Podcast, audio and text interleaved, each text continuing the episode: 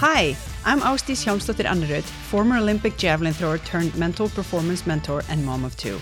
Join me and my incredible guests as we explore the mind's role in peak performance. Let's unlock your mental strengths together. This is the Athlete Zone podcast. Welcome to episode number 10. We are back to interviews today, and I am bringing you Axelina Johansson this time. For those that don't know her, she is a very promising young Swedish shot putter who has had an incredible, incredible progress in the last few years, going from, well, just being a promising young shot putter to absolute top of the world. Like she's in the world's elite. She took bronze at the European under 23s when she was just 21 years old. The next year, at 22, she goes to the World Championships final. She's seventh at the Europeans. And then last year, she throws 19 and a half meters and she wins the NCAAs. And it was very interesting to get to talk to her because I've followed her journey, obviously, since I live here in Sweden. And it's she's one of those athletes that is so much fun to watch because she obviously has so much fun when she is competing and she enjoys it so much. But also just because she seems to always be able to perform when it matters the most. She pulls out of herself just the best when she really needs to. And I was competing against her in 2020 when I was just having fun. And then she came there like young, promising girl, throwing 15 meters. And two and a half years later, yes, two and a half, she was in the World Championships final. And now she's gone to 19 and a half meter. And for those that don't know shot put, that is that's enough to take medals at championships. So it was very interesting to talk to Axelina, and she was so open and vulnerably sharing with us struggles that she has had that I think a lot of people can relate to. I mean, it's performance anxiety and putting too much pressure on yourself and being disappointed, having a meltdown when training isn't going well, all of these things that I think so many of you are familiar with. And she talks about and shares with us how she has dealt with it. And she had so much gold to share. So you really, really need to listen to this one. But before we dive into that, I want to ask you to do me a quick favor. I am doing my absolute best here to try to bring you interesting guests and share tips and do anything I can to help you grow. If you have been listening to this show and if you're getting value from these episodes, if you're enjoying it, then I want to ask you to just take a quick second to head over to wherever you listen to your podcast and rate the show. Because if you rate it, you're telling other people it's worth their time. And that's going to help me reach more people. And then I can help more people. And I would be extremely grateful. And also, if you know an athlete that could benefit from listening to these episodes or would enjoy it, send the show or the episode their way. I would be so grateful if you take the time to do this. But let's not keep this any longer. Let's just go right into my interview with Axelina. Here you go. Hey, Axelina, and welcome to the Athlete Zone podcast. How are you doing today? I'm good. How are you? I'm good. Thank you so much for taking the time to come and talk to me. We had a little adventure here because you are, what is it, seven hours behind me? Something like that? Yeah, seven hours. And you are in the US and you're studying and training and you have a busy schedule. So this was an adventure, but we found some time. so, but there are going to be people listening to this podcast that have no idea who you are, possibly. So why don't we start right there? Why don't you tell us just briefly who is Axelina? I'm a 23 year old girl from Sweden. Uh, I'm studying graphic design in the United States, and uh, I'm throwing the shot put. um, when I'm not throwing or practicing, I like to crochet and uh, hang out with friends and also thrifting. oh, nice. mm-hmm. Sounds very good. It was a very, very good and very modest summary. Now, I mm-hmm. want to go and, well, we're going to go a little bit into your story because I think it's very interesting, actually.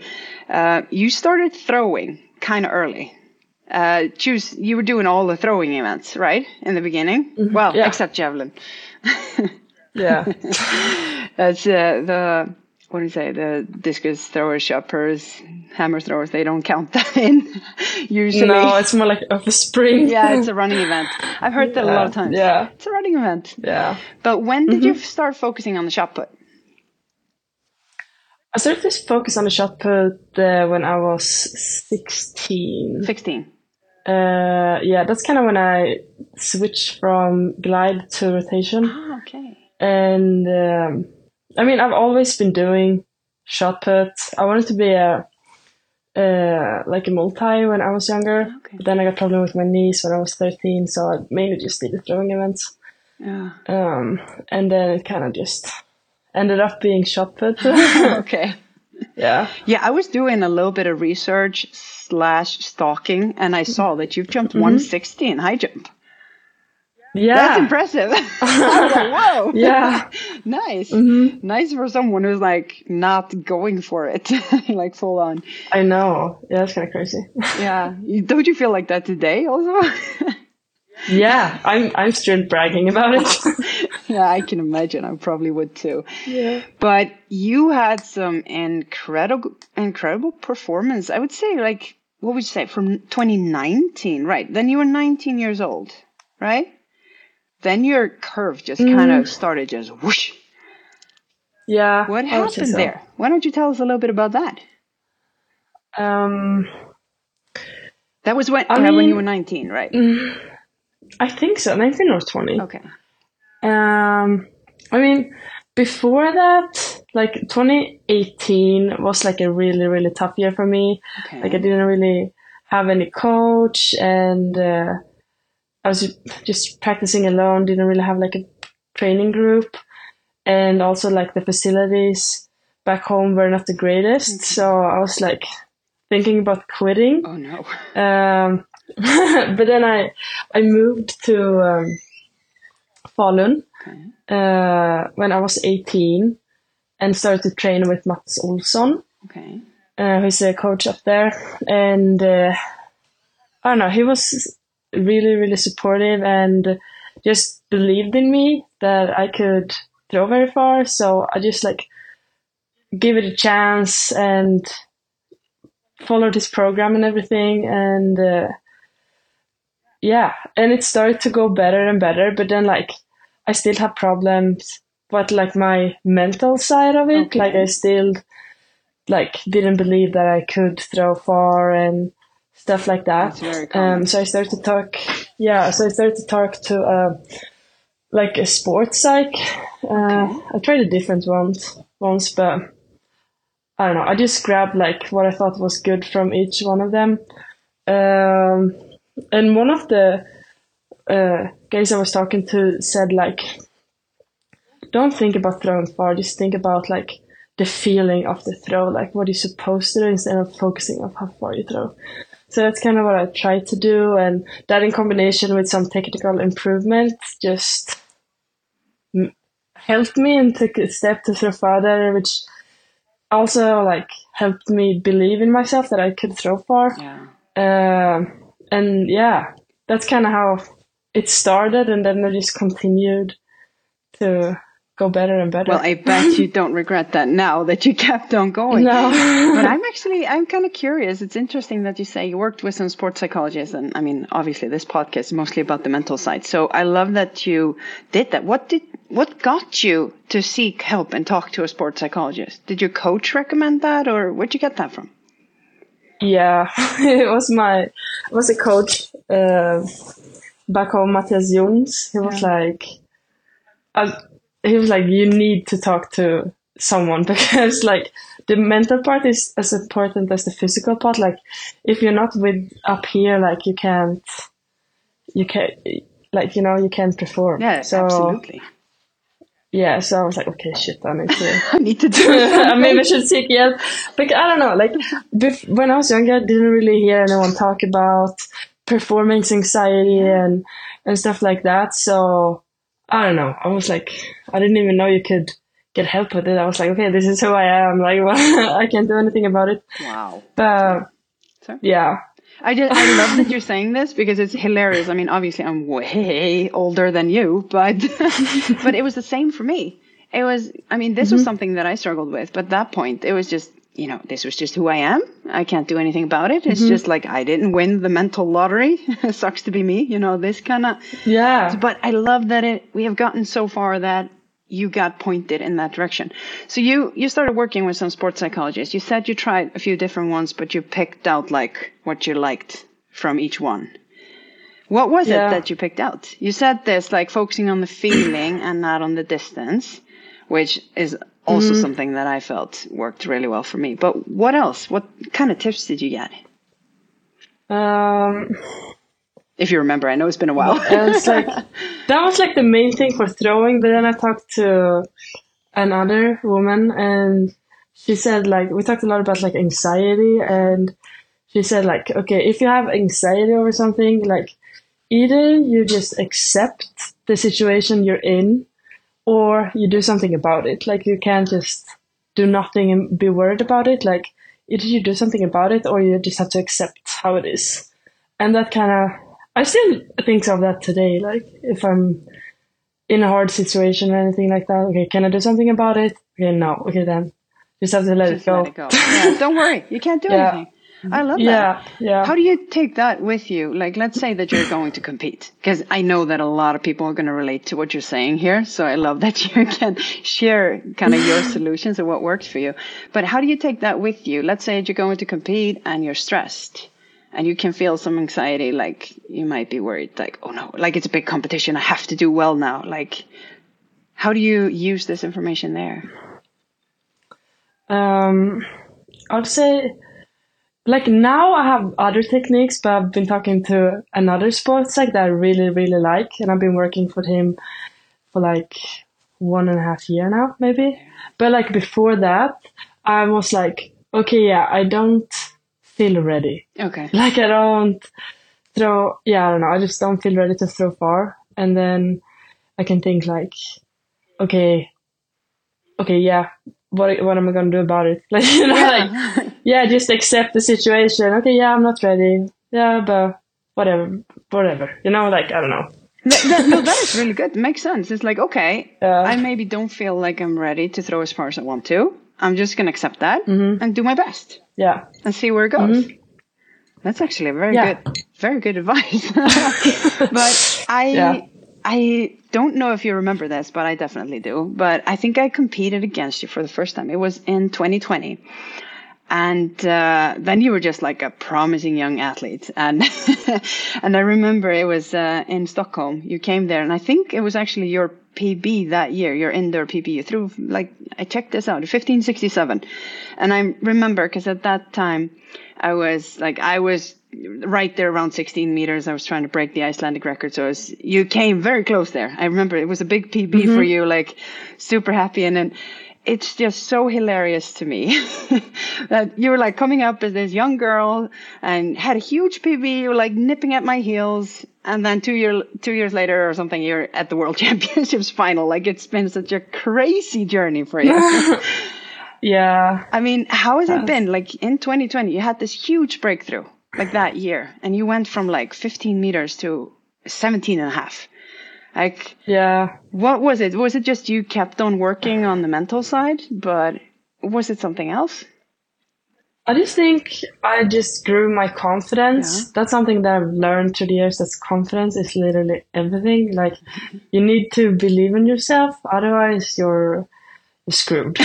Yeah. so I guess my I got like better confidence and that and like I got stronger with lifting program and also better technique. I got more confidence in my technique and kind of figure out how to use my legs instead of just like working with my upper body. Yeah. Uh, and that like technical improvement just helped me throw so much further. So was your was your coach focusing maybe more on the technique and, and like you said with the sports psychologist, like getting the feeling of the throw? Was that the main focus there? Yeah. Uh, it's clearly worked because it was incredible improvements that you had there. So that's very. So you, I guess you just had a full year of training. Like there was no no injuries, no interruptions, no nothing. I just God, it's so it's so far back, so I don't really remember. But I mean, yeah, I could train train pretty well. Yeah. Yeah. So it was mostly just good training and your confidence growing. You believed in yourself, and it just because I remember Yeah. watching this, and it was just like it was like a fairy tale story. It's just poof, like a one meter PB, and then again, Yeah. and then you were like consistently up there. And I I bet that many people thought like you know after 2020. Going into 21, that your progress was going to slow. Like you have a two meter PB, which is crazy in shot at this level. Mm-hmm. And but you didn't stop there. You didn't slow down. You didn't pause. you kept on going, and you go over 18 meters the next year, and you took the mm-hmm. bronze at the under 23s. Did you expect? Yes. How did you feel about this yourself? Like, did you expect this, these improvements, or did you shock yourself? 2021. Yeah, like the whole thing, 2020 and 21, when you just whoosh. the thing is like I kind of knew like 20 the, like the reason why I kept going and not quitting like 2018 was because I kind of felt that I, I think I can become pretty good you know like I don't know I just had this feeling like when I just get like fix my technique and can get the push into the shot put Yeah. I just I don't know I just had a feeling that I could throw far but I mean the improvement I've had I it's it's just crazy to just think of. Like I did not expect to have such a good year and like increase so much each year. I feel like that's very uncommon. Yeah. Um, yeah, But so you were more like taking it step by step, and it's just like I'm training well. I want to do better and better and better, and it just kept working out. But did you at any point Yeah. like just surprise yourself where you were just like, "What just happened?" Uh, definitely the time I threw like 17, 50. Yeah. That was like my breakthrough throw. I was like, oh my god. um, so I definitely shocked myself there, and and also like at the the World Championship 2022 when I threw 1857, Yeah. and I don't know. I've had a few like also when I threw 1930 indoors and when I threw 1957 outdoors last year. It's just like damn. I was like, "Whoa!" I know. I just did it's kind of crazy to think of. Yeah, yeah, yeah. I mean, yeah, it was it was very impressive. I remember it's funny that you say that because I remember the 17 and a half throw because like I said it was just like a mm-hmm. few months before I was competing against you. You were like having 15 something as a PB and like Yeah. woohoo. And I was just like, "What? Is this is this correct? It must have been 16 40. No, it was 17." Uh-huh. it was mm-hmm. crazy. So, you you went to you you're studying in the US. When did you start? Was it in the fall of 21? Uh, yes, And it was. how has it was after the European Championship? Yeah, how has that been? How how have you adjusted to the life of like training and being in a new country and everything? In the beginning, it was it was definitely very very tough because Swedish is my native language, and I mean I've learned English in school, but it's not really the same thing as talking it every day and like hearing it every day. So that was very different. Um, also because they have like dif- different accents here, like. Yeah, I don't know. what we hear in school is not really how they talk here in Nebraska. And some people talk very fast, and especially like uh, in our dining hall uh, where all the athletes eat, it's like super loud because everyone is talking and it's music in the background. So in the beginning, I really had to like sit and focus on what what, what they were saying. Oh yeah. Um, and it maybe took two months Okay. until I adjusted to that. Yeah. Uh, but then it was also like a culture shock the way they interact with each other here and I bet that was Yeah. a big shock for the Swede. yeah it, it, it was very very different um, for any and also like starting to studying again in english and i don't know ex- like try to make new friends and locate ev- like yeah find where everything is and stuff like that So the first fall was very very tough. Um, but I had I lived in the dorms my first year, and I had great roommates, Okay. and we all got along very well. Um, so that definitely helps. And they were also uh, two of them were, international students. One from Germany, one were from Australia, and then had one from Nebraska. Okay.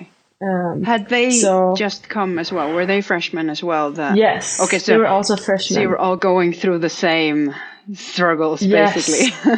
Yeah, so that was very, very nice to have someone else being in the same situation. oh, I can imagine. Um, but yeah, I'm I'm so glad I moved here because I, I don't know, I just really like everyone. Everyone is so nice, and I like what I'm studying, and I don't know. I just think I have more more fun like outside Alright. throwing here than what I have back home. Oh, that that is great because a lot of people don't Yeah. get that really.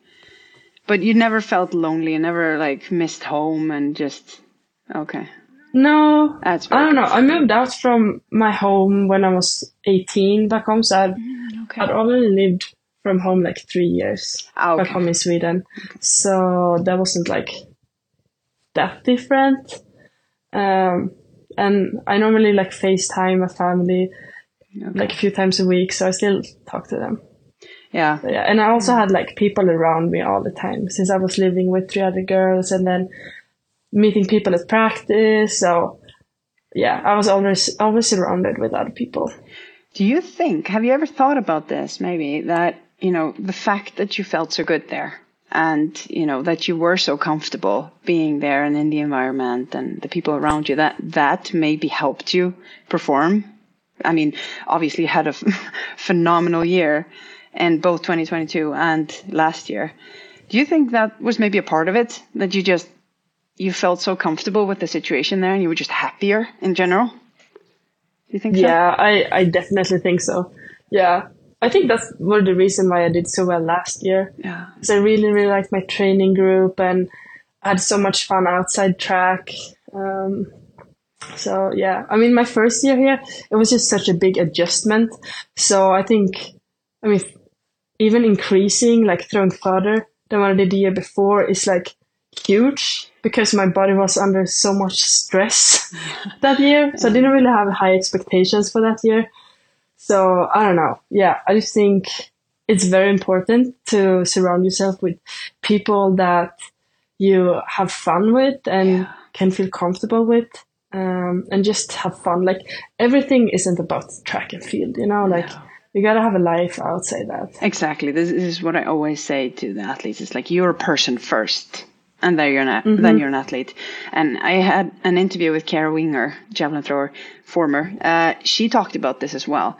In her last year, I mean, she had this fairy tale ending to her career, and she she talked about a lot that in this last year she had made some adjustments in her life to set her situation up so that she would be in more harmony and more happy. And i think that mm-hmm. she she believes that contributed to her success. And i think this is such a such a big thing that a lot of athletes maybe don't think about. It's like go and you know live in this wood like a little hut in the woods and just train train train and do nothing else and be super focused and then you'll get the results. I'm like no you have to feel good Yes, hundred percent. yeah, I, I think it's it's so important because if you're if you're not happy in general, you're never gonna be. It spills over to everything in your life, and it mm-hmm. obviously seems to have done that. But I mean, you did great there in in 2022, and again, you like you keep on improving. You go to 1857. Like I just had to, for those that might be listening to this and and maybe are not shot putters, like this is insane progress. There we're talking like two years before you were throwing like third, three meters less. And, yeah. and that is just, you basically went from being somebody who knows a little bit of shot put, like, to being a world class, like you, you went to the world championships final. And again, you didn't stop there. you kept on improving to, into next, uh, last year. But like you, you broke the indoor record with 1930 and then you throw very, very early I was the NCAA's, wasn't it? The 1954. No, it was the Big Ten conference. I was the Big Ten where you did that. How was that Yes. competition?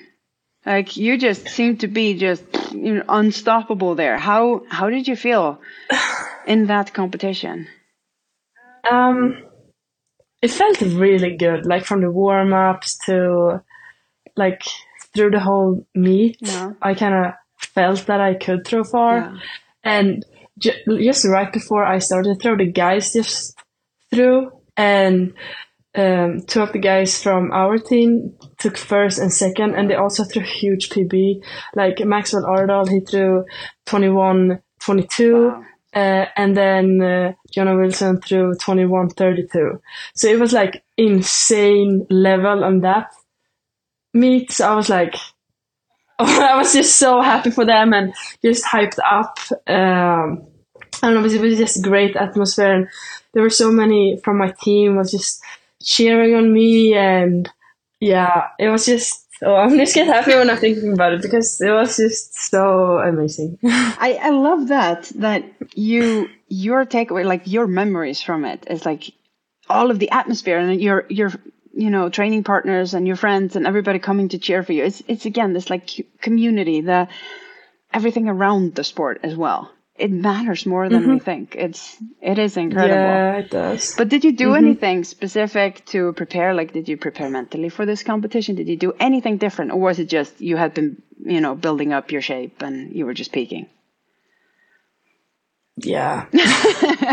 yeah, just worked I hard. Mean, uh, no, I mean, I started to work with the sports psych um, last year. Oh yeah. So we had like because before meets like I, I started to get like super super nervous and I like sometimes I was throwing up mm. um so I was like okay oh, wow. I don't want to ha- I don't want to have it like this because I was like suffering before I was competing so I was like okay I need help with controlling my feelings and emotions mm-hmm. um so yeah I mean I do like exercises for that like um, for example if i'm get super nervous and i'm starting to feel that i'm not getting nauseous mm. Then i've learned to like observe okay what am i doing when i'm getting nauseous okay yeah i'm stop breathing and i'm like flexing muscles in my throat and my stomach yeah. so like i'm the one who's causing the nauseousness yeah. like it's just um, that's not naturally it, it doesn't come naturally from getting nervous, yeah. like getting anxiety. Yeah. So then when I noticed that I'm doing that, I'm starting to like relax and take deep breaths mm. and like to prevent stuff like that. Yeah. Um, that is yeah. that is very good. So, did this mm-hmm. start to like getting this nervous? Because you talked about in 2018 you were struggling with it. You got so anxious before competitions, and you dealt with it. Did this always follow you throughout the years, or did it maybe become more when you were in the US? Or no, it's also me throwing up before competition. It started way back. Oh, okay. Maybe I don't know when I was fifteen, maybe. Okay, Four, wow. 15, 14. Like I don't know. Yeah. I think it was because I had so much like performance anxiety. Mm-hmm. Like I mm. wanted to throw so far and I put so much pressure on myself and like thought that people had so much expectations on me and I, I was like, okay, I have to live up to these expectations. Uh, yeah, because a lot of people like compared me to Fanny Roos when I was younger, mm. and she has been like the star uh, of shot put in Sweden. So I just felt like a lot of pressure, and like I think it was when I was maybe 17 when I threw further than her. Then like when she was 17 mm. so then like a lot of people started to talk about that then i was like okay i need to throw further and then the next year i did not. Like i threw so bad and i was like okay i'm so i suck. You know like i don't know. It just created a lot of unnecessary pressure i feel like. but did you work on that? These how you kind of your expectations before competitions? I mean now in the in the last years or? Yeah, I started to do that last year when I okay. talked to my sports psych. Okay, so you're you're handling that, and then also the the symptoms, so you don't just tense up and get nauseous. Yeah, and... no, no. I I feel like I've really have really grown with that. Like my the mem- my mental preparations for competition uh, this past two years. Uh, so that I'm really proud of that. yeah, you can be. Absolutely. This is very interesting. Mm-hmm. I mean, it's great tips, everything that you're saying, because I think a lot of people can relate because this exactly this. It's like we put so much expectations on ourselves and then we just get stressed and everything has to be perfect and And very often we start like making up expectations from others. Like this, everybody expects me to do this, or like my coach is going to be disappointed if I don't do this, or my parents, or something like this. But I mean, I work a lot with athletes one on one. And whenever I start to dig into these, when you really go like, okay, so has your coach said anything to indicate that he's going to be disappointed? Then we're like, no, not really. But I just, they just make it up. They just think they, they kind of mm-hmm. transfer their own expectations over to the coach. So this is Yeah. super common. But so I love that you're just open about this is what you experienced and you dealt with it and how you did it is I think that's gonna definitely help a lot of people. But mm. yeah, so if we continue with this incredible journey that you've been on, I just wanted to kind of go through that quickly. But so you had this huge throw there, 1954. I mean, that is that is world class. Like you could have like with a throw like that, you could potentially medal at, you know, Olympics, world championships. It's just it's huge. But you had an injury right after that throw. Yes. Tell us a little bit about well, that. maybe not right after, but but, a little, little bit after it- in that season. yeah, T- yeah. Tell us a little bit about what happened. Um, So it was when I came back from uh, the Team European Championship, um, and it was the first practice back. I I was going to save a throw, and uh, I just felt something pop in my hamstring. Okay. Um, so yeah, I got some recommendations to who I should talk to and stuff like that. So I called this guy and he was like, "Hey, when can you when you can you come down and see me?" And I was like, "I don't know, to- tomorrow." And I was like, "Okay, perfect. I I will meet you at your hotel." And I was like, "Okay, perfect." So then, like he, oh, Carl Askling, he was the guy who who helped me. So yeah, he did some um, like looked up what was wrong with me, and then I did an MRI, and then they could uh, see that I had like a big torn in in one of my uh, uh, like twenty centimeter tear in one of my hamstring, and then I also had two small tears in the other two hamstrings. Wow. 20 Um, centimeters. yeah, it was it was bad. That is Like, big. you didn't think I yeah. So I was like super stressed at that moment because I, you know, the world championship, I was in really good shape and I just really felt that I could have performed very well. Yeah. Uh, so I was like, okay, can I can I go there? Can I can I compete? And he was like, I'm not sure. We have to wait and see. And I was like, you know, I got the feeling from him that no, you will not be able to do it, but he like didn't want to say it. Yeah, okay. so I was like, How long before was this? oh, this was eight weeks before the Eight weeks before. Yeah. championship. Oof. Yeah. So four weeks after that, I just did rehab and uh, yeah, just just rehab. Okay. Um, and um, then I started to do some easy drills and uh, started to getting into it. Um, maybe, oh, maybe three, four, three weeks in before I was gonna compete.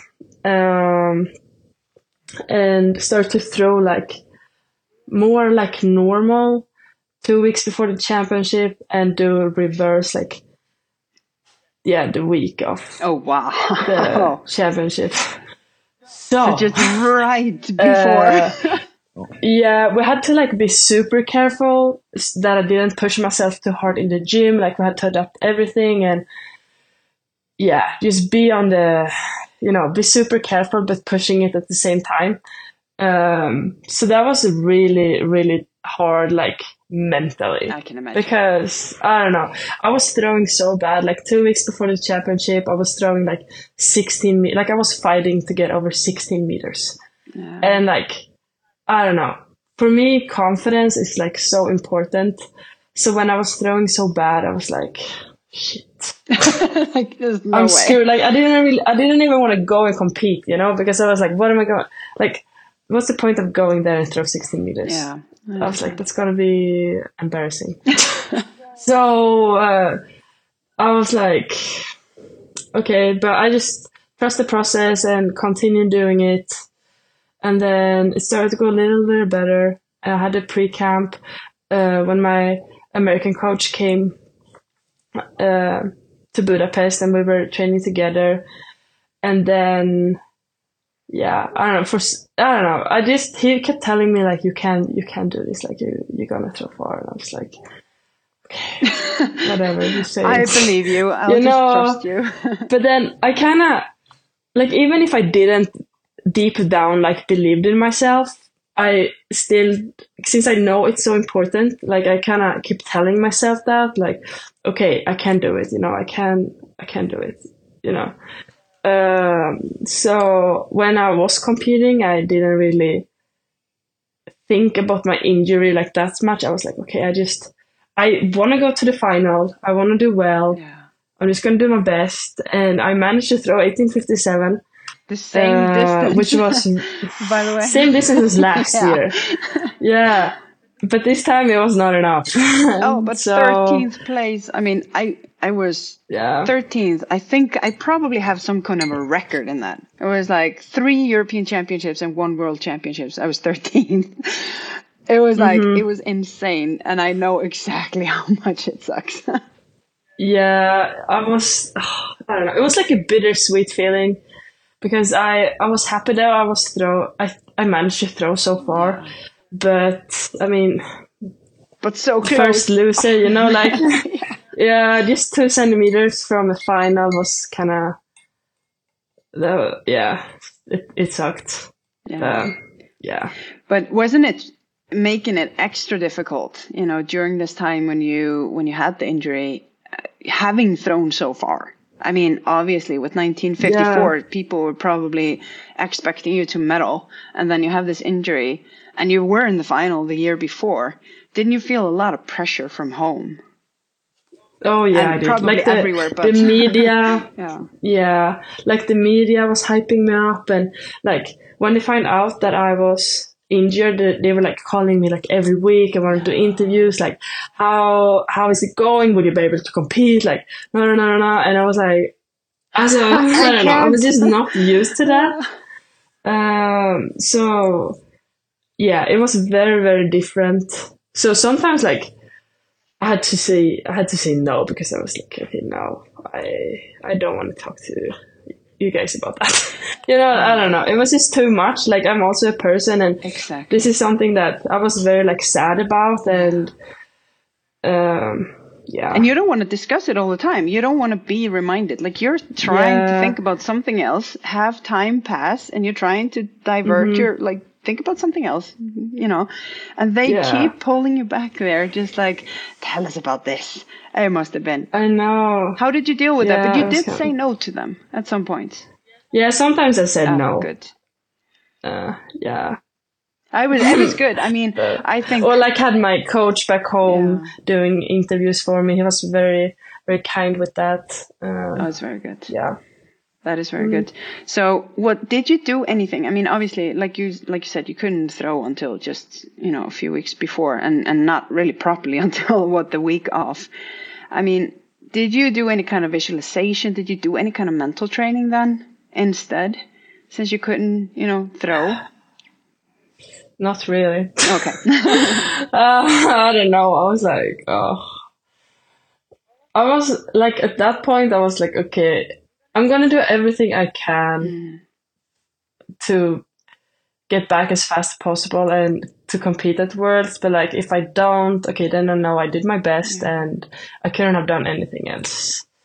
Uh, but I don't know. I I'm not a big of. I don't normally like visualize my throwing okay. outside, like when I'm not throwing. If you know what I mean. Yeah, you do maybe visualize it and then you go into the ring. You mean? Yes, yeah. that's how like I, I, normally do it. in it. training or in competition or something. Yeah, but like when I'm not practicing or anything, I don't want to think about shot put. And okay, yeah. But still, I I caught that you said before that you were like you didn't your your coach was telling you that you could do this and you didn't really believe it, but you were trying to tell yourself like I can do this, I can do this. Essentially, what you were doing there, I don't know if this was planned or what, but you were just using self talk Like you're using this. Yeah. this is something that works really well, even if you don't really believe it. Like there, but didn't it help you? Like the more you said it, the more you kind of felt like, yes, I will be able to do this. Didn't it work Yeah. for you? Yeah, I think so. I feel like it, it helps a lot. Like there have been many times where I don't feel ready or stuff like like for nationals, for example, like the the training before I was throwing like 16 meters that day too, and I was like, shit, I'm screwed. like because that that is also like a lot of pressure. Like I I was coming in as like the best uh, shot putter, and everyone expects me to win uh, the school expects me to win, like my coach expects me to win, like I don't know, a lot of people just expect me to win. so I was like, shit, okay, I just gotta perform. Um, but then I also knew that this is something I really, really want, and I, I don't know, I I came second at the indoor uh, NCAA's last year, and I was not very happy with that. So I was like, okay, that's not gonna happen again. So I was like, okay, I'm gonna win. Like I kept, I kept telling myself that I'm gonna win. Like I'm, I'm not gonna let anyone defeat me. And I like the focus I had that meet was insane. Also, because um, it have happened so many meets, like at the under 23 European Championship, um, and at and I'm an indoor NCAA is that people is passing me the last round. Like I have the lead and then it's in the last round, that's when they're passing me. So I was like, okay, that's not gonna happen today. Like I'm gonna throw so far that no one can pass me. so all, I don't know, all my throws were over 1890. That is Uh, insane. And then, yeah, and then I ended up with uh, 1928. So, yeah. So you was- you felt a lot of expectations. You felt a lot of pressure from that. But obviously there you managed to use it. Like you did not did you get like the super nervousness like that you talked about before that you often experienced? Or did you just manage Yeah. to stay focused? I mean, I managed to stay focused. Okay. Sometimes it's just, I don't know, it's just switched for me. It's, I don't know, sometimes I can just come into this competition mode. And then I'm like, okay, We call it the super zone. focused. We call it the zone. Yeah. yeah. Um, and I've also like learned through the years to like keep my focus. Like sometimes I do mindfulness before I go to bed and uh, to just train that, keep my focus. Yeah. And I use that sometimes in competition if I feel like, okay, I'm all over the place. Like I need to focus on what I am right now and what I gotta do. Um, so that's something that, that I train Yeah. for sure. Yeah. So you do the mindfulness like just in daily life, but then you also use it when you need in like competition and maybe even in training. Just uh, Yeah. that is incredibly powerful because I I was I just came back from Iceland. Now I'm gonna date this, interview a little bit, but I was giving talk and having courses, and I'm actually exactly about this like mind mindset training, like mental training for athletes, among other things. And we we're talking about this a lot, and just this thing with mindfulness is that I mean, I'm old again. So when I was growing up, when I was a teenager, we didn't have mobile phones. We didn't have, mm. or like, okay, when when I was like 14 or 15, I got my first mobile phone, and and all you could do was play Snake and text somebody and call. Like you, and that's boring after a while. So it wasn't the same, mm-hmm. you know, check social media and always on your phone kind of thing. And I just noticed now, whenever we need to wait, we can't be with ourselves for a second. We we take up our phone so fast. So mm-hmm. I think it's more important than ever to actually do mindfulness training, to just like be with yourself, with your thoughts for just a second, without taking up your phone, without like starting to think about something else. Just be. We we never do that anymore. I'm sounding No. super old when I say this. I, no, but I totally get what you Yeah. mean. Like, so, like when, especially like, I feel like when you go outside, it's, I think it's super relaxing to do mindfulness Yeah. because then you can like hear the birds or like, you know, just listen to the sound in the surrounding, like breathe through your nose, like what, Yeah. what's, what can you smell and, Exactly. and like how does the wind touch your skin? I don't know, just be present Exactly. Uh, Everybody that's yeah. listening, take notes. no, no, seriously, this is brilliant because I I've experienced. I have a dog, and I used to have two dogs. Our older dog, he he has uh, unfortunately we had to put him down, but he was a very difficult mm. dog. So when I had him, I couldn't be like if I was out walking him, I couldn't be listening to a podcast because if we would meet another dog, it was going to be a shit show. And he was 55 mm. kilo Bernese Mountain Dog. Like he would take me. like I had to fight with everything I had, and I'm not weak. So, and I also had a golden mm-hmm. retriever. So I had like 55 kilos in one hand, and I had 35 kilos in the other one, and they were jumping and running. So Damn. yeah, so I had to pay attention to like, is somebody coming? Do they have a dog? So I couldn't be listening mm-hmm. to podcasts when I was watch- walking them. And exactly this that you're describing, that you like, you started to, like, I was listening to the surrounding, noticing if there were anybody, people coming, birds singing, like animals in the forest, like that kind of thing. And it's now when I only have the other one and I'm going for walks, mm-hmm. then I, I'm really just, you know, if I'm listening to, if I'm stressed, I can't listen to a podcast. Then I prefer to turn everything off and just, you know, be present be in there.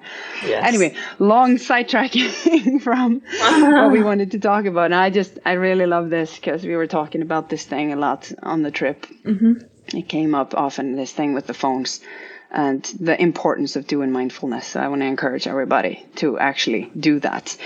But I mean, I think that you, you did incredibly well there in in the World Championships, like with this injury. And I mean, you did at the NCAA's obviously as well. this is incredible. but how is your injury now? How is the hamstring now after? It's pretty good. Uh, I still feel it okay. a little bit when I'm like stretching and stuff, but it doesn't really bother me okay. in my training anymore. Okay. Uh, but it's so that's that's nice. It's still something that you're aware of, like it isn't completely healed. Yeah. But did you feel it when you no. were throwing at the World Championships, or was it was it okay? Uh, when I'm throwing, I'm not really in that position normally. If I don't like yeah. kind of save my throw like that, um, it's more like when I'm kind of bending, like over, yeah. and like so it stretches my hamstring. Oh, yeah. Um, but it was like more when I was stretching and if I was lifting in the gym, I could feel it.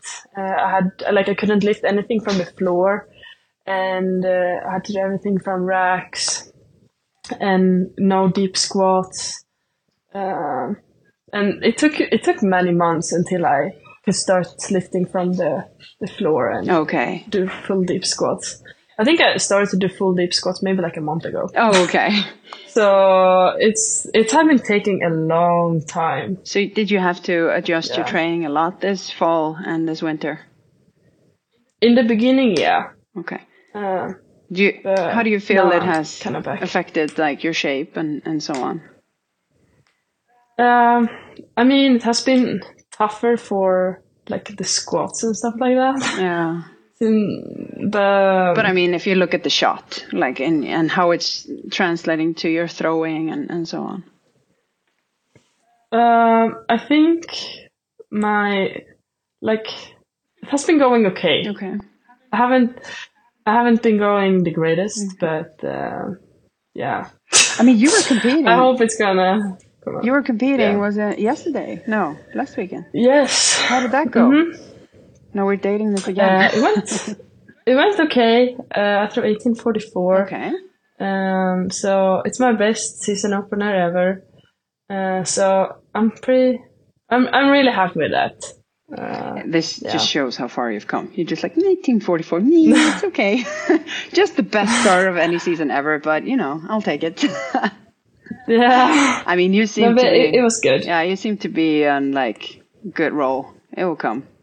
I mean, you did yeah. 1930 last year and you didn't open with this far, so yeah. not meaning to put any extra True. pressure. no, but I am I'm a little curious. Uh, before we start talking about this season and, and what is coming up, because obviously there's a huge year coming up, I want to talk a little bit more about the mental training because you obviously have worked quite a lot with sports psychologists and mm-hmm. you've mentioned a lot of things that you're doing um, you do mindfulness training, but is there anything else like specific mental training that you do like on a regular basis? now, or is it just the mindfulness that you not on a not on a regular basis. Okay. Uh, mindfulness is like the only one I do. Okay. I would say, but uh, it's more like before I compete, or like I mean, sometimes when training is not going the greatest, I'm I'm starting to panic and. I don't know, get some mental breakdowns, but uh, then I have to like, I don't know, kind of take a step back and be like, okay, why have it not been going through good? Okay, yeah, I was sick two weeks ago and then I got like spasm in my back. So, okay, yeah, maybe not the greatest preparations, so I can't really expect uh, great results, you know? Yeah. So kind of, I don't know. That's something I've learned through the years that just like take a step back and try to see it from someone else's perspective because I'm in it like every day and I don't know. I, I don't really think about things like that. I'm just like, okay, I'm training every day. Like I'm training every day. Like why is it not going well, you know? But then when I'm taking a step back, I can be like, okay, yeah, I was sick and I did this and that affected that. Okay, yeah.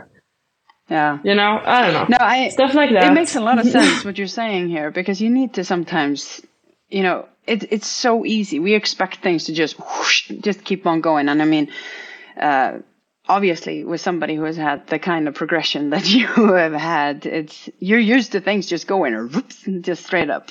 Yeah. So I can see how you kind of, even though I don't know, even though you maybe know on some level it can't go on like that forever, but you still Yeah. want to. I know. but I want to.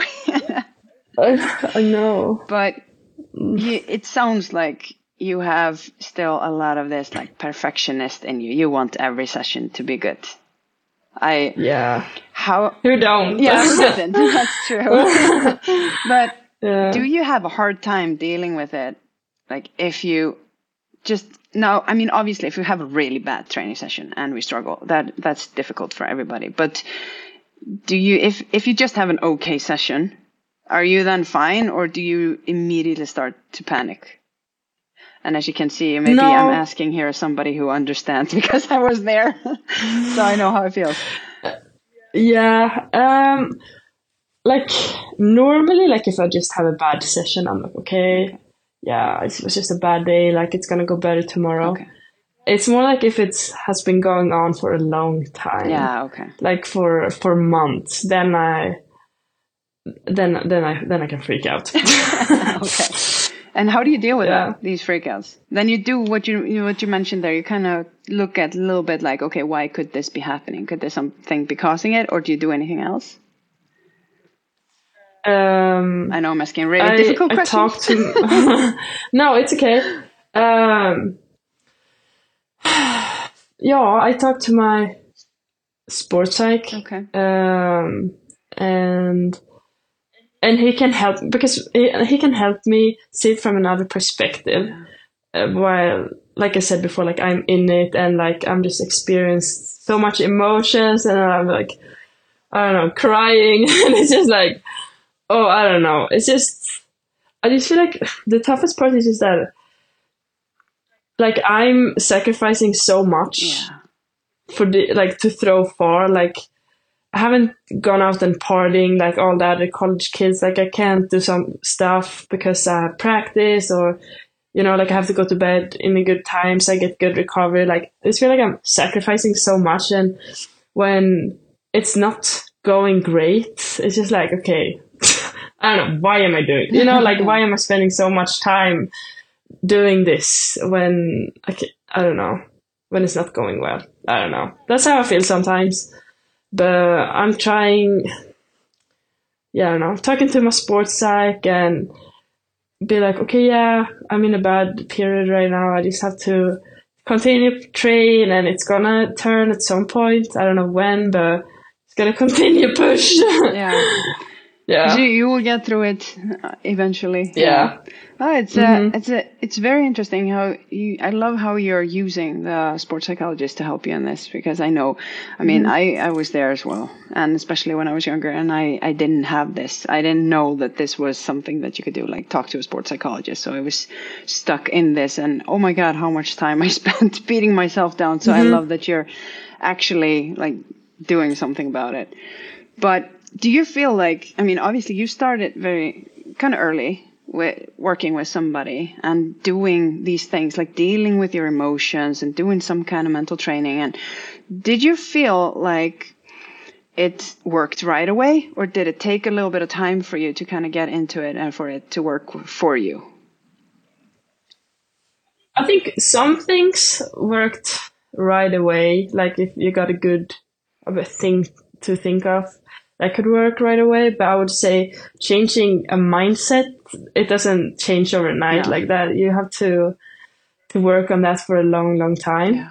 Uh, like even if I've I've been working on it for now like one and a half year, and I still think I have a lot to improve. Um, so yeah, it definitely takes a long time. yeah when you have these like limiting beliefs or you have uh, something on your mindset the way that you see things and you need to change that that does not happen mm-hmm. ever overnight. But No. i think for me at least my experience was then when you would use some techniques like let's say the breathing to relax or visualizing or talking to yourself like that kind of then you're like ah yeah okay i feel this right now. But of mm-hmm. course like changing how you think that takes that takes longer did you experience that Yeah. too? Like with the mindfulness, for example, when you started using it, did you feel a difference right away Um, or soon? no, not right away. I don't still know if I feel like a difference like that. It's more like I'm more aware of. Yeah. I mean, I guess yeah, it works. Like I'm more aware of what I'm doing, and uh, Helps you focus, right? Yeah, it helps me focus. Yeah. Yeah. Yeah. But it can be really hard in the beginning because the the brain like for me I was it's I was very used to like having so many thoughts going in in my head and changing focus all the time. So then when you are forced to like okay focus on your feet. And then like focus on your knees. And then then you start thinking about something else like oh what am i going to do tomorrow? And then you're Yeah. like okay shit now my thoughts are wandering. So then you be like okay okay, go back to this, and I don't know, it just helps you be more aware of how the brain works. I would say. Yeah, absolutely. I agree. It, I mean, this can be super difficult if you've never done this. And like I said, this thing with our phones, Yeah. like we never do it naturally. Mm-hmm. I, I'm gonna throw my husband under the bus here again. I did it when I was giving talks. No, no, it's just mm-hmm. I do this too, so I'm not innocent. But it's just a one example of this. is like we need to, if we're watching TV or something, like if you're on your phone at the same mm-hmm. time, you don't like you you miss what is happening on the TV Yeah. but we are so used to we never wait. So like we we do it intentionally. If we're going to watch a movie together or something we put our phones away and we don't have them. But then maybe i need to go to the bathroom and as soon as i'm like hey can mm. you hit pause i'm going to go to the bathroom he's like whoosh, he's like a ninja he has his phone before Yeah. i stood up off the couch he can't wait for like two minutes and just not just be with himself just you know is the phone comes up mm-hmm. right away. So obviously, like it, it's difficult when all of a sudden you're gonna try to do some mindfulness and you try to just focus on the present and not go Yeah. like, what am I gonna do later? What was happening mm-hmm. today? And and all of this. Yeah. But your coach, how is? Do you do any of this stuff with him? Like, is he? Does he think about the mental side a lot? Is he aware of like what you're doing, and how do you guys communicate about that? I'm pretty open with him how I feel. I normally tell him if I'm super nervous and uh, or like if I feel sad or anything like that, so he know how he can like. What do you say? Like Yeah, how he deals with you. to me. yeah, yeah, how, yeah, exactly. Um, so, like for competitions, for example, we norm like we normally go and um, do some drills in the morning, just to get I don't know get my mind kind of out of my head. I don't know. yeah. Uh, and just I don't know a little shake out and just chill and relax. Like if I'm competing in the evening, then um, uh, I don't know, and I don't know. I think he does a great job, and he is. Since I'm sometimes doubting myself, he's very good at be like, okay, yeah, no, I know you can do this, and like every time he tells me I can do it, and I'm not believing it, I'm I do it. Like I don't know, he he's always right, which is kind of like frustrating, but it's it's also like um it can calm me down because I know, okay, yeah, he sees from another perspective. He knows what I've been doing. Like he knows if I'm ready or not. And um, yeah, it's all yeah, it just feels very tryggt. What do you say? Like Yeah, calm. it's like secure. It's safe. Yeah. It's safe. Yes. Yeah. Uh, to to know that he believes in me. I don't know. Yeah. And I, I can also imagine that since he's so annoyingly always right, that Yeah. if he tells you, if you feel like you're not quite there and you're nervous about it, and then he tells you it's going to be okay, then you're like, he has been right the last 10 times. he's probably going to be right today as well. yeah. So, like, every time he's right, it's easier to believe him next time. yeah. But is he like? I mean, some coaches they think about the mental side and like, how do I talk to the athlete? They maybe talk to them, you know, differently right before a big competition to help help you build up your confidence and all that. And some some coaches they don't think about it at all. They just, you know, I'm here to tell you how to throw the shot. you know, is Yeah. is he one like that or does he does he think about it? He considers what he says to you and when and so on. No, he definitely is very aware of what he's telling me. Okay. okay. For competitions, he he knows that I need to hear like he need to hype me up. Yeah.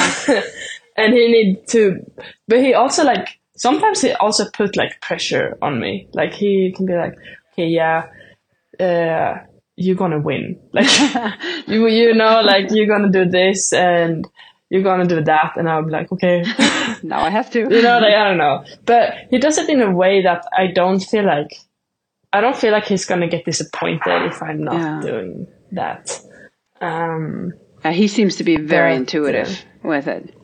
yeah, yeah. I think he does a great job. Yeah.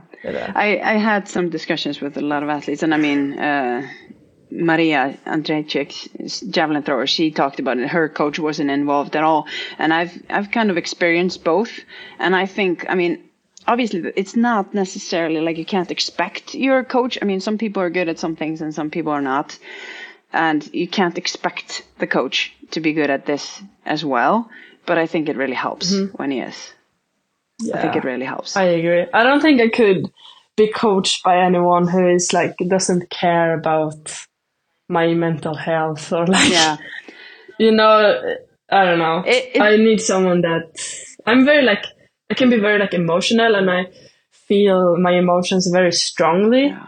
So I need someone to kind of approach me with that. Um yeah. No, it's. I mean, you need to be like the way that she was describing it. It's like you need to be tough. you need to be tough to survive that, or you need to become tough, whatever it is. Yeah. But I want to talk since we're talking about the mental prep. I mean, you have obviously been so good at throwing well when it matters the most. Like you have been very good at peaking at the right time, and as you saw, since you shared the story, we I always post on uh, on the Instagram stories, and like if so that the listeners they can take part kind of by posting questions, and I got 2 questions for you, and I actually kind of had these well, a version of these questions. We maybe answered some of it, but let's just go go for it as it is. I mean, how is it that you how do you prepare? Do you do anything specific? You got to listen to question is like how do you peak before a competition? And obviously I always look at more the mental side because you know we all train and we all follow the training plan. And if we do the right things then we are in peak physical condition. But mm-hmm. how do you make sure that you're in peak mental condition when you're going to compete? I would say that before, like, I go into the meet, you know, it has been like my main goal for the season, mm. and like I have, I don't know, I just have high expectations for myself, like what I want to achieve. So normally I kind of tell myself like, okay, yeah, I want to place this, like I want to throw this far, or like I want to go to the final, or I want to win. You know, like I'm telling myself that uh, like a long time before. Like for now, like for the Olympics, for example, like when I'm going there, like okay, yeah, I want to go to the final. Like I want to. Yeah. I'm already telling my that right now. Like okay, I'm I'm gonna go to the final, and I wanna and I'm gonna do well. Like I'm gonna throw far. Uh, so that's kind of how I. I'm I'm telling myself that for a long time before. Okay. But then, like normally, also before every meet, I have mental breakdowns. I don't know. Uh, I don't know. I just have a yeah. Like if I, I don't throw good like before the the meet, like for the like this year, the last year of the World Championship, and also the year before that, I was throwing like 16 meters.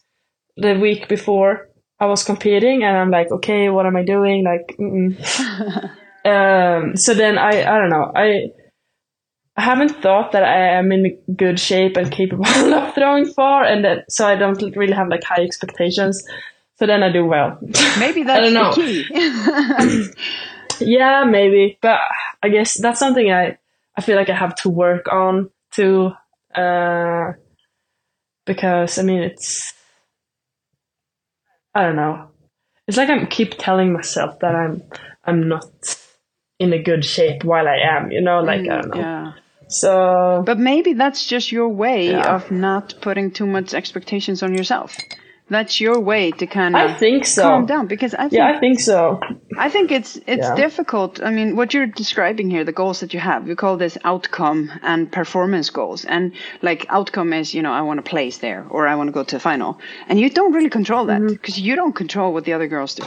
I mean, obviously, going to the Yeah. final, you can throw the automatic qualifier, and then you will go to the final. But like, if you would say, "I want a medal," you can't control what the other girls do. No. And performance goals, yes, okay, I want to throw this distance. It's like, okay, you have some control, but not really.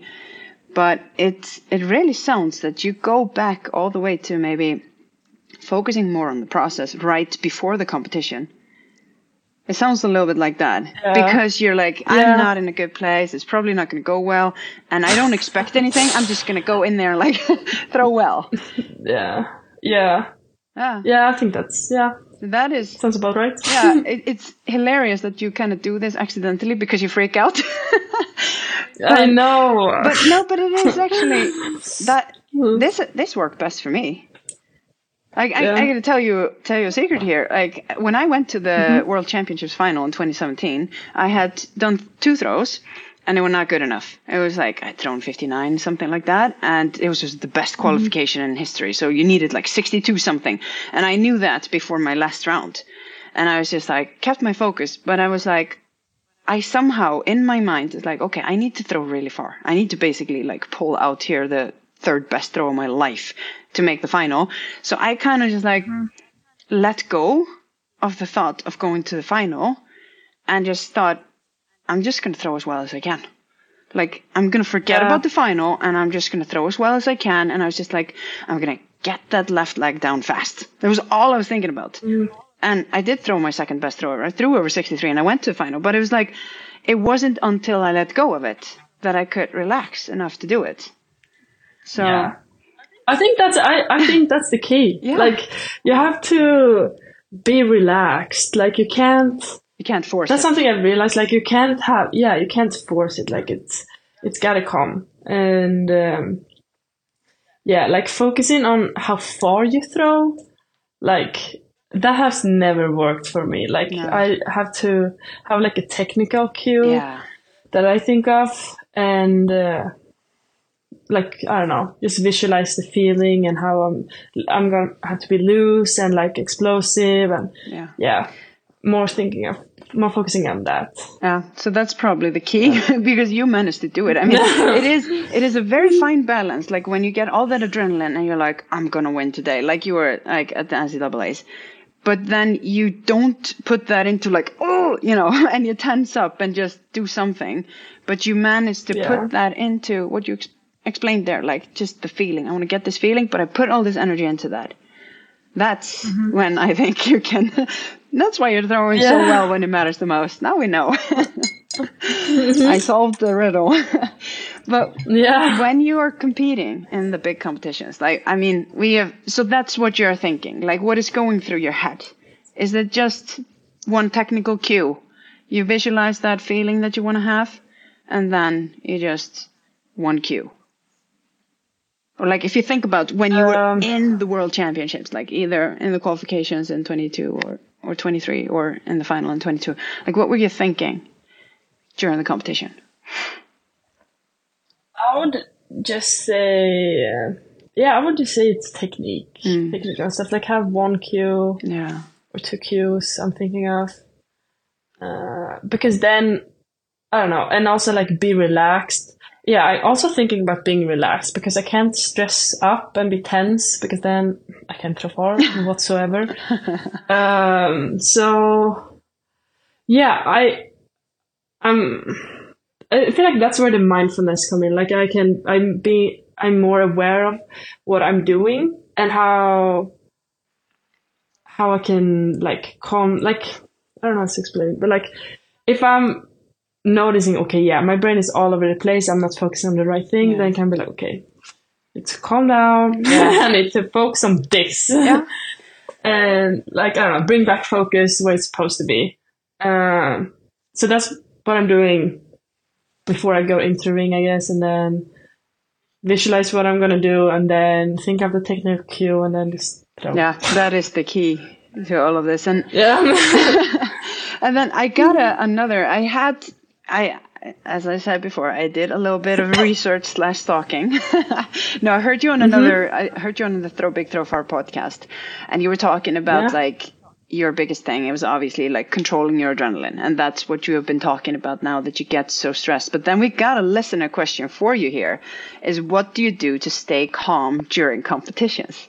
So we've we've talked a little bit about like you know before the competition when you're super nervous and you throw up and and you're like noticing what your body's doing and if you're tensing up and, and all this. And obviously mm-hmm. if you're super nervous like before the competition you can do a deep relaxation. But if you start getting nervous during the competition like how do you stay calm? Let's say you know somebody passes you and you need to respond or you have one more throw left you're in a stressful situation. Do you do anything different then or is it just the mindfulness if I'm in like a press, in a lot of pressure, like if I have to perform, to go to, to, you know, if I have to throw further, then I normally just tell myself, okay, yeah, you have one chance. like I got, I don't know. I feel like because then I'm getting stressed and then I get like adrenaline and I need a lot of adrenaline to throw far. So I think that's kind of good. um, so I, I don't know, I just learned to realize that stress can be something good. Mm-hmm. Like you don't have to fre- freak out just because you are nervous. Like normally when I go into the ring and do my first run, I'm shaking. like I have so much adrenaline that I'm like shaking and I, I'm like, oh, but, um, but I have so much adrenaline. So my body is just like so explosive. So I managed to throw far anyways, even if the technique isn't perfect. Um, so yeah. um, what? It, wait, what was the question? Was like how do you stay calm, or like it's basically just how how you how you control your adrenaline. I mean, you talked about a little bit before that you, and this is what I'm so impressed with because when you do this, I mean, you get all this adrenaline. It is a very fine road to be able to control it so that you don't go and just like oh you know because that doesn't work Yeah. to be able to still keep the technique but put the, all that energy in the right direction so to speak so Yeah. i think that is that is just something that you seem to just be able to do so you hype yourself up I mean, you have to. I feel like it's yeah. I feel like I've learned to control it better. Um, but it also it has not come to me naturally. Like I don't know, it's just I don't even know what I'm doing. Like I'm just trying to calm. Okay, like okay. Normally when you're stressed, Yeah. you your brain can like also your focus is shifting to all different things Yeah. and like okay imagine if this happened imagine if that happened so i guess i'm trying to get my focus on the right thing like okay i need to focus on this i, I don't care about what everyone else is doing how far they're throwing i don't give i don't care uh so i guess that makes me more like i don't know the adrenaline is like inside me instead of like all over the place. Yeah. I don't know. I, I think it, it's just And, exactly what you're saying, the mindfulness. You you Yeah. kind of channel it and you can focus and then you focus on a technical thing, you put it there. Mhm. Sounds like. Yes. Yeah. And before, like something that I also uh, learned from a sports psych is like you can do like an exercise. Like if you have a lot of bad thoughts in your head, like okay, yeah, I'm gonna throw bad in this competition. Let's say that's what I'm thinking. Okay, then I say that for 30 seconds. I'm gonna throw bad in this competition. I'm gonna throw bad in this competition. Oh, really? You say it over and over again, and then you change it. So I have a thought that I'm gonna throw bad in this competition. Ah. I have a thought that you're gonna throw bad in this competition. Say that for 30 seconds. And then you say, I am I observing that I'm having a thought that I'm gonna throw bad in this Ah. in this competition. I observed that I have a thought that I'm gonna throw bad in this in this competition. And so this helps me distance myself from my thoughts, like make me ah. realize, okay, yeah, it's just a thought. Like I'm not gonna throw bad, it's just a thought, you know, like Your thoughts are Thoughts not. comes and Yeah, and they're not the truth. yeah, you can make them exactly. the truth if you like re- like you get caught up in them and you respond to them in this in that way but they aren't the Yeah. truth when they're only your thought i love mm-hmm. that and this is a very good technique to kind of distance yourself from it Yeah. So- So I guess I do that sometimes. Like if I have a thought, like yeah, okay, yeah, you will not be able to pass it, and I'm like, shut up, I can. I mean, I don't know. It's just it's just a thought. yes i can You know, I don't know. no this is some Yeah. really good tips that you're giving here and it's very impressive how well obviously you've been able to do it but now we shift gears again to what is coming up i mean you have a huge year coming up it's the european championships in rome and then there's the olympics in paris but are you going to make it to rome i mean it's early june No. you have the ncaa I will not. Oh. Uh, my NCAA is right at the same time. No. So Is it at the same that, time? unfortunately. Yeah, I looked it up because I really wanted to go to the European Championship. Uh, it was it was not possible to to do so. okay Yeah, so then it is the Olympics, well, and the NCAA's. That's Yes. actually a really, really strong competition as well. yeah. That is insane. So, how are you looking at this year? I mean, obviously, you said that the preparation was a little shaky there in the beginning, but it's coming along. And I mean, 1844, first competition. I mean, you're obviously in shape, and things are going well. How do you Oh. how do you feel about the year? Uh, uh, I'm excited. Uh, I mean, Olympics has been like a childhood dream. Uh, so it's kind of surreal that it's coming up and that I'm, I'm hopefully gonna be there and competing. Um, are you qualified, or have you been selected? No, I have not. Okay, okay. Uh, Strange. I was over the standard like so many times before the qualification times opened. Ah. But uh, I, then I got injured and then I didn't. Oh. haven't thrown over 1880 before after that. Okay. So, um, So that's the goal. Yeah. 1880. yeah, Get the ticket. uh, yeah, yeah. But yeah, I'm excited. Uh, and uh, yeah, I mean, it's also a little scary because you know it's one. It feels like it's like one chance, you know, like it's only every fourth years, and uh, It's, I don't it's scary You don't because do you- so many Olympics. yeah, you're like a little bit like I don't know what's gonna happen in four years. I just know where I am right now, and it's coming up now. Yeah. Yeah, so that freaks me out a little bit. um, but uh, yeah. I mean, I can tell you from know, I'm gonna. I can tell you from experience, like, don't worry about that. I, I felt exactly like this feeling that you're talking about. I, I mean, I went to Beijing, that was my first Olympics, and I had this exact same feeling. It's like, because I mm-hmm. also, I had an elbow injury a month before the Olympics, and I was like, should I go or should I Oh. not? And it's like, I have this chance. I am qualified. I, I can't go to the Olympics. I was hoping I would recover in time. But it's like, I don't know what's mm-hmm. going to happen in my life. Anything can happen. I don't know if I will be, mm-hmm. you know, where I will be in four years or anything like that. So I was, it was very this like, I wanted to go to the Olympics. But then, I mm-hmm. mean, I went to three and almost four. So it, you have plenty of time. You're so young. you have plenty of time. So don't, don't let that worry you right now. But yeah, so that's obviously the focus. And you said it before, you want to go to the final in Paris and first get there, get the ticket, and then it's the final. Yes. Does that, do you feel a lot of pressure from home again now when wi- with the Olympic year coming up? Yeah, I do. Uh, and uh, it can be tough sometimes handling all that. Um, but I don't know. I just right now I feel like this fall I was just focusing so much on like doing everything right, like sleep good, like no partying, like just like you know I wanted to do everything better so I can do good this year because I really really want to throw far this year at the Olympics. Um, and I just think that that was not good for me. I feel like I need to do. I, feel, I don't know. I just feel like my life wasn't so much fun. You know, I was like, I don't know. So now, from now on, I'm gonna be like, mm, I don't know. I don't give a fuck. Like more like that mindset. Um, Remember, it got you to 1954. I know. So yeah, I'm gonna be more chill about it, and yeah, I'm, I mean, I'm gonna do everything I can. But I'm also gonna have fun. I feel like, Yeah. yeah.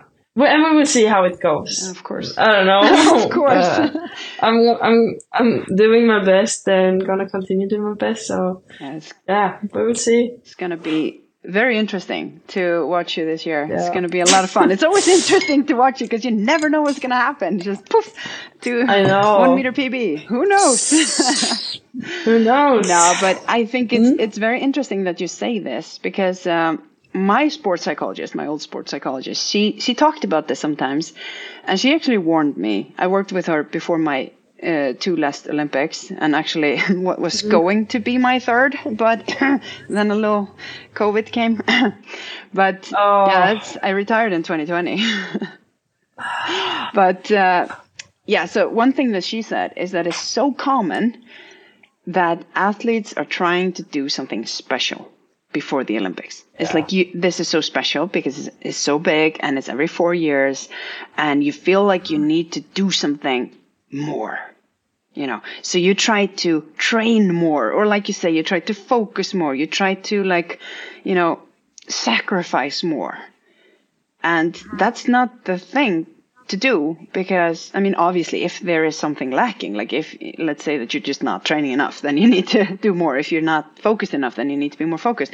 But if you have been that and you're doing good, then it's like this, this is what got you here. So this is what will, you know, get you there. You don't need to do something different.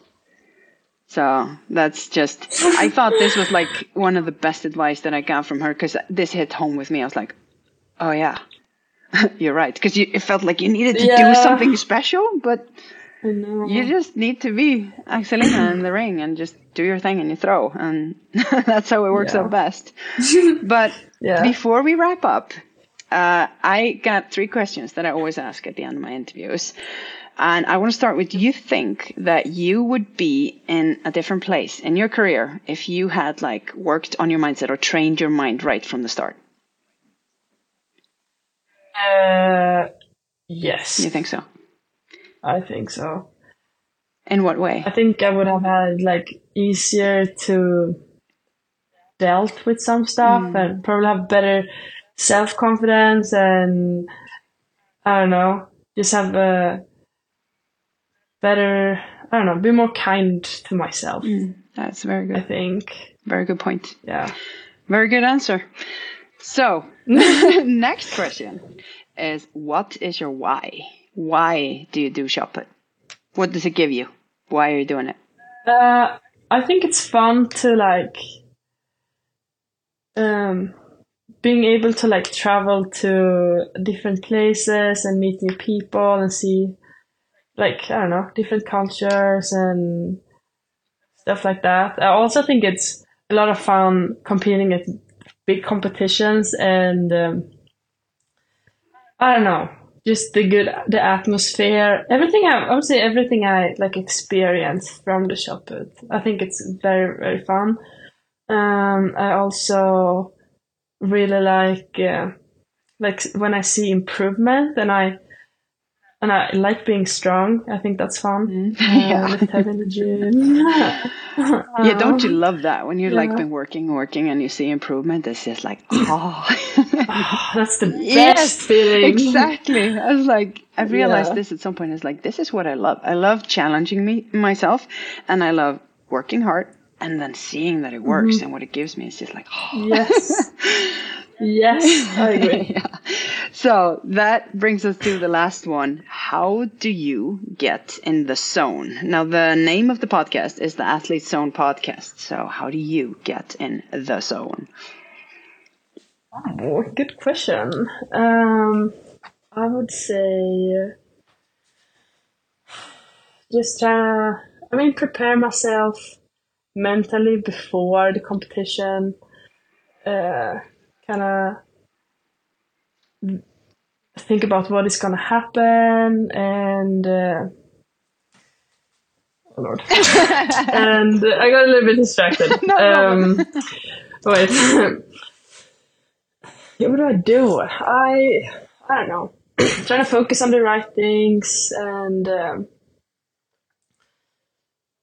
yeah, t- say tell myself that I'm gonna throw far and I that I can't. No, not that I'm gonna throw far. More like that I can't do it. Yeah, you can't do well. Yeah. Yeah. Yeah. Very good answer.